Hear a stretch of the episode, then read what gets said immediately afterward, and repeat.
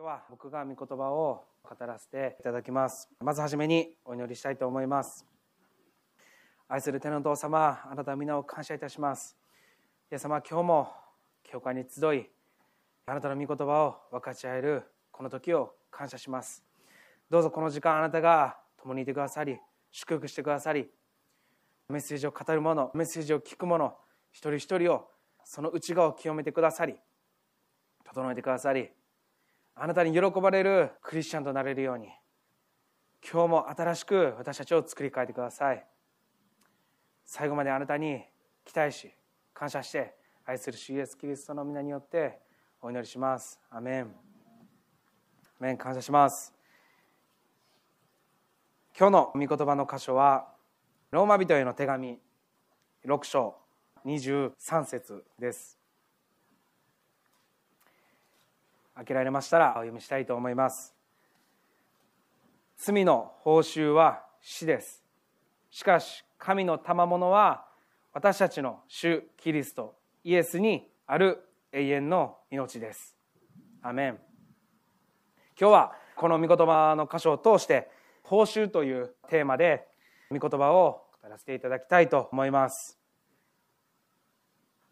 神が人となってまた計画を持ってこの地に来られた方それがイエス様です。イエス様ご自身が神であったのでイエス様の口から出る言葉やまたさまざまな場所に行かれたことイエス様が行われた行いや意志考えすべてが神のご計画でありました。その計画の本当の目的は私たち人間が死んだ後神の御国に行くことができるその道を作られることでした。なぜその道を作らなければならなかったのでしょうか。まずはじめにアダムとエバが犯した罪によってこの地は呪われ人は呪われ。そして人が死んだ後永遠に滅びゆく地獄の道しかなかったからです。今日の御言葉の聖書ですけれども罪の報酬は死と書いてあります。どこの国においても犯罪を犯せば必ず法律というルールで刑が課せられます。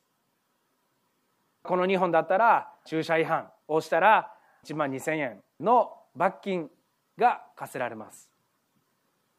アメリカや他の国では金額は変わってくる。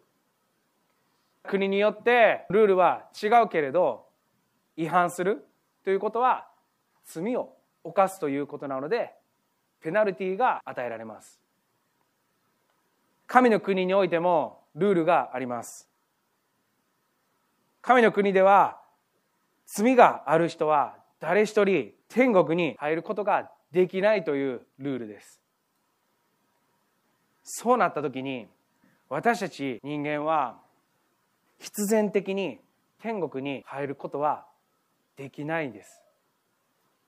天国に入れる存在ですらない。なぜ私たちは罪人だからです。なぜ罪人なんですか？私たちはこの世で生まれた瞬間罪人です。生きている間嘘をつきます。人を裁きます。盗みます。殺します。人を罵ります。裁きます。いや私は実際に人なんか殺したことはないですよ。人を罵ったことなんかないですよ。実際に犯していなかったとしても心で罪を犯してしまいます。聖書は言っています。罪は私たちの内側から出てくると。罪のない人なんていないし人間は全員罪人です。だから私たちは天国に入る権利すら存在ですらなかったんです。だから神様はそんな私たちを見て憐れんでかわいそうだと思って人となってイエス・キリストを通して救いの道を作ってくださいました。しかしその道を作るには犠牲が条件でありました。マタイの福音書の20章18から19節にはこのように書いてあります。ご覧なさい。私たちはエルサレムに登っていきます。人の子は祭司長たちや立法学者たちに引き渡されます。彼らは人の子を死刑に定め違法人に引き渡します。あざけり鞭で打ち十字架につけるためです。しかし人の子は3日目によみがえります。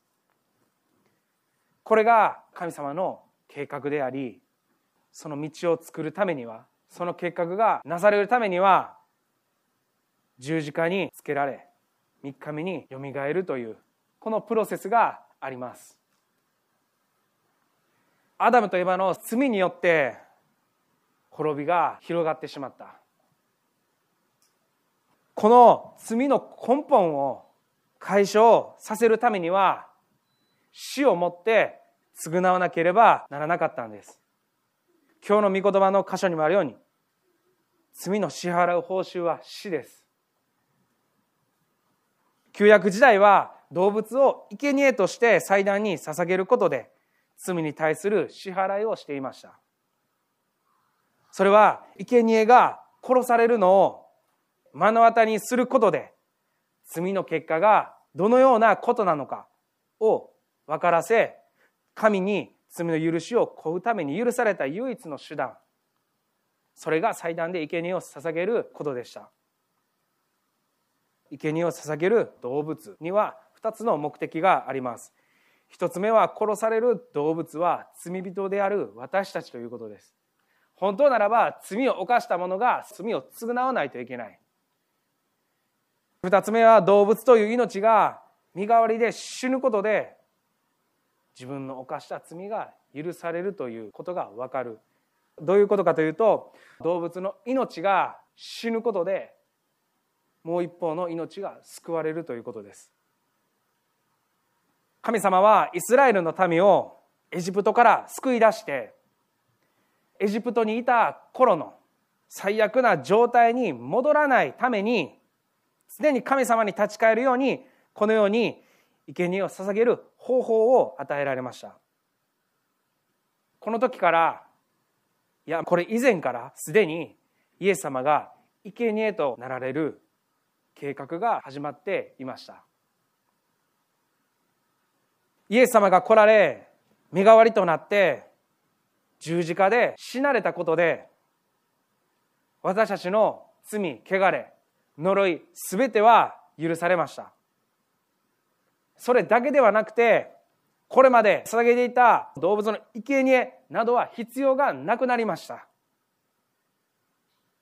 でも私たちがまた罪を犯すということを神は知っておられるのでイエス様の十字架の死を通して罪が全て許された。でも私たちがまた罪を犯すということ元の状態救われる前の状態に戻ろうとすることがあるので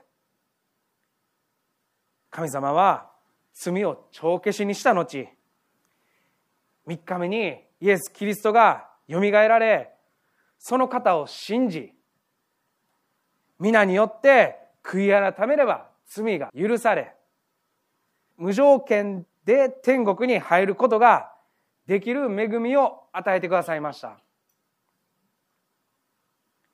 私たちクリスチャンは神様を信じてイエス・キリストを信じて救われました。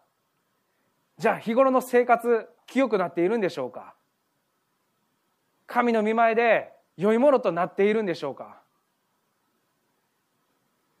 私たちは救われてもなお罪を犯し続けてしまいます。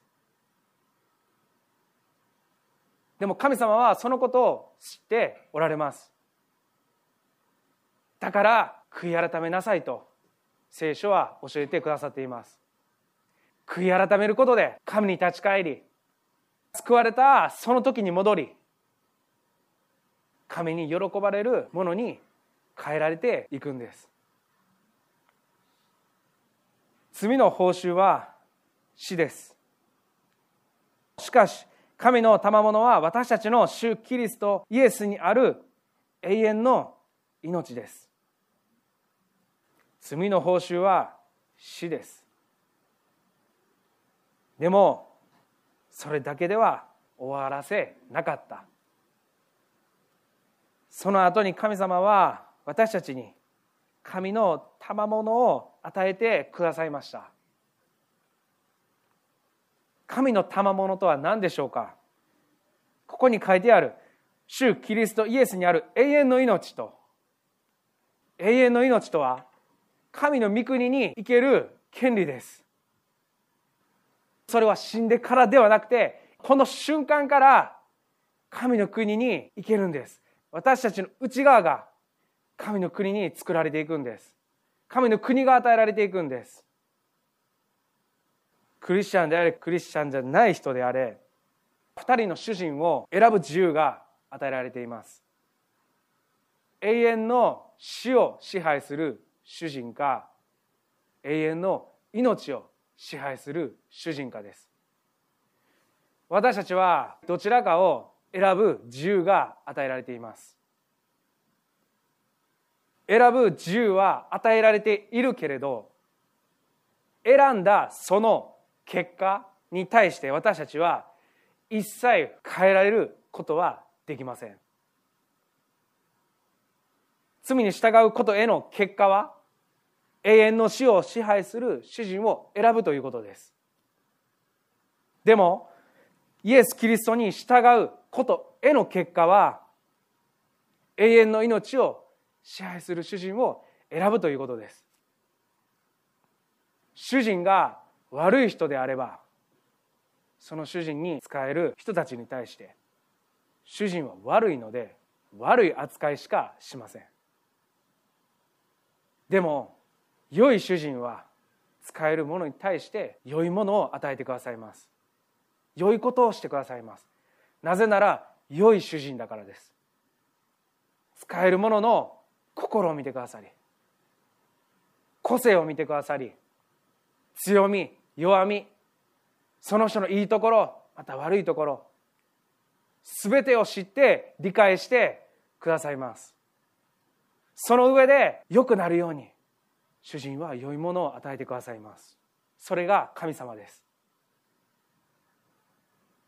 永遠の命を選んだ者は永遠の命を支配する主人を選んだ者は永遠の命が与えられ死んでからではなくて今生きているこの瞬間から新しい命が与えられていることを感謝します。それが神がくださる賜物です。誰でもキリストを信じキリストを選ぶならまたキリストにとどまるなら古いものは過ぎ去って全てが新しく作り変えられていきます。これは働いて得るものでもないしお金を払って買えるものでもないし書類を書いてテストを合格して取得するものでもない。ただ心からイエス・キリストを信じたいと願い口で告白するならばその瞬間神の国に私たちの名前が登録されるんです。